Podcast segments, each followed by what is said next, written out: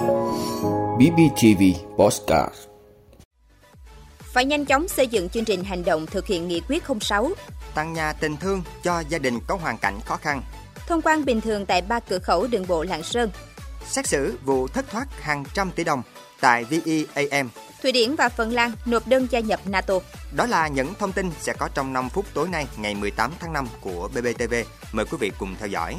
Thưa quý vị, Hội nghị trực tuyến toàn quốc quán triệt và triển khai thực hiện nghị quyết 06 ngày 24 tháng 1 năm 2022 của Bộ Chính trị về quy hoạch, xây dựng, quản lý và phát triển bền vững đô thị Việt Nam đến năm 2030, tầm nhìn đến năm 2045 đã được Thường trực Ban Bí thư tổ chức sáng nay. Phát biểu tại hội nghị này, Ủy viên Bộ Chính trị, Thường trực Ban Bí thư Võ Văn Thưởng đề nghị cấp ủy, tổ chức đảng các cấp, cán bộ, đảng viên phải triển khai nghiên cứu nghị quyết số 06 của Bộ Chính trị để thống nhất về cả nhận thức và hành động. Các địa phương cần sớm xây dựng chương trình hành động thực hiện nghị quyết với mục tiêu lộ trình cụ thể. Quy hoạch phát triển đô thị phải lấy con người, lấy chất lượng làm trung tâm, lấy văn hóa, văn minh đô thị làm nền tảng phát triển,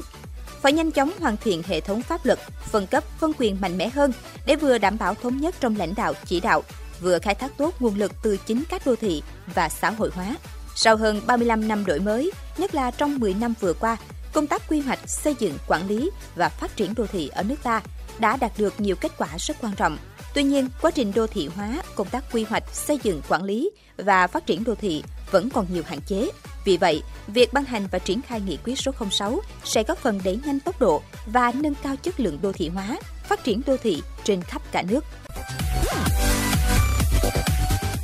Thưa quý vị, sáng nay, Chi đoàn Đài Phát thanh truyền hình và báo Bình Phước BBTV phối hợp với phường Tiến Thành và các mạnh thường quân tổ chức trao tặng căn nhà tình thương cho gia đình ông Huỳnh Văn Công và bà Nguyễn Phương Trúc ở tổ 3 khu phố Suối Cam, phường Tiến Thành, thành phố Đồng Xoài là đối tượng khó khăn bị bệnh hiểm nghèo.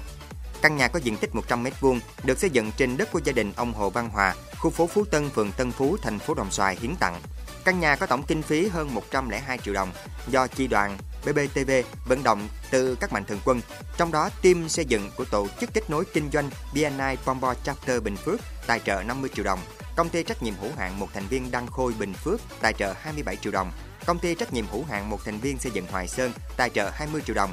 nhà hàng Ruby 5 triệu đồng. Dịp này, chi đoàn BBTV và các mạnh thường quân cũng đã trao cho gia đình ông Công một số vật dụng trong nhà và tiền mặt để trang trải cuộc sống trước mắt.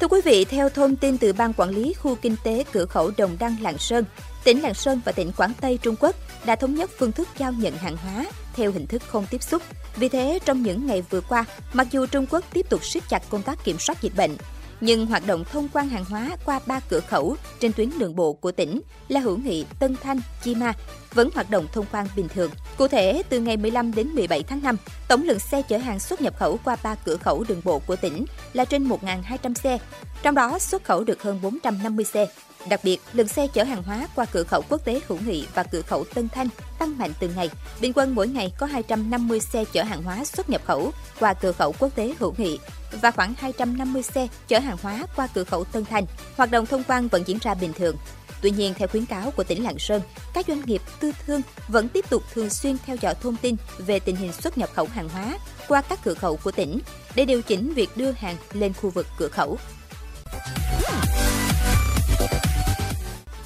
Thưa quý vị, sáng nay ngày 18 tháng 5, Tòa án Nhân dân thành phố Hà Nội đã mở phiên tòa xét xử sơ thẩm 17 bị cáo trong vụ án thất thoát tài sản xảy ra tại Tổng công ty Máy động lực và Máy nông nghiệp Việt Nam, viết tắt là VEAM. Trong vụ án này, các bị cáo đã cấu kết sử dụng sai mục đích vốn vay ngân hàng gây thiệt hại hàng trăm tỷ đồng.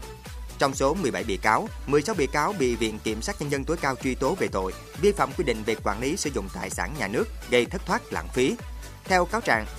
trong thời gian từ năm 2011 đến năm 2013, Vũ Tự Công, kế toán trưởng VEAM đã tham mưu đề xuất soạn thảo văn bản trình Lâm Chí Quang, tổng giám đốc VEAM ký 5 chứng thư bảo lãnh thanh toán ngân hàng cho Vechenco vay tổng số là 193 tỷ đồng. Từ việc bảo lãnh của VEAM, Vechenco đã vay tiền tại các ngân hàng để kinh doanh với một số công ty và bị những công ty này nợ tiền, không có khả năng trả nợ. Do Vechenco không có nguồn tiền trả nợ ngân hàng nên VEAM đã bị các ngân hàng cưỡng thu hoặc phải trả nợ thay cho Vechenco với tổng số tiền gần 76 tỷ đồng. Ngoài ra, khi sử dụng nguồn tiền vay ngân hàng do VEAM bảo lãnh, Đào Quốc Việt, giám đốc Vechenco đã cho Trần Quang Tiến, chủ tịch hội đồng quản trị công ty cổ phần đầu tư tập đoàn Đại Nam vay để hưởng lãi theo lãi suất cho vay của ngân hàng cộng với chênh lệch từ 0,8% đến 1,25% giá trị tiền vay. Bị cáo Tiến không hoàn trả được 15 khoản vay trong số này, gây thiệt hại cho Vechenco số tiền gần 183 tỷ đồng. Thưa quý vị, hôm nay 18 tháng 5, Thụy Điển và Phần Lan sẽ cùng nhau gửi đơn xin gia nhập Tổ chức Hiệp ước Bắc Đại Tây Dương NATO. Quyết định gia nhập NATO chính thức chấm dứt chính sách trung lập được duy trì hơn 200 năm qua của Thụy Điển, trong khi kết thúc 7 thập kỷ không liên kết kể từ sau Thế chiến II của Phần Lan. Bất kỳ nước nào muốn trở thành thành viên của NATO đều phải được sự chấp thuận của 30 nước thành viên của liên minh này, trong khi các nước như Anh, Pháp, Canada lên tiếng ủng hộ. Sau khi Thụy Điển theo góp Phần Lan tuyên bố quyết định nộp đơn gia nhập liên minh quân sự này, Thổ Nhĩ Kỳ đã lên tiếng phản đối. Tuy nhiên, Thủ tướng Thụy Điển vẫn hy vọng có thể hợp tác với Thổ Nhĩ Kỳ trong NATO.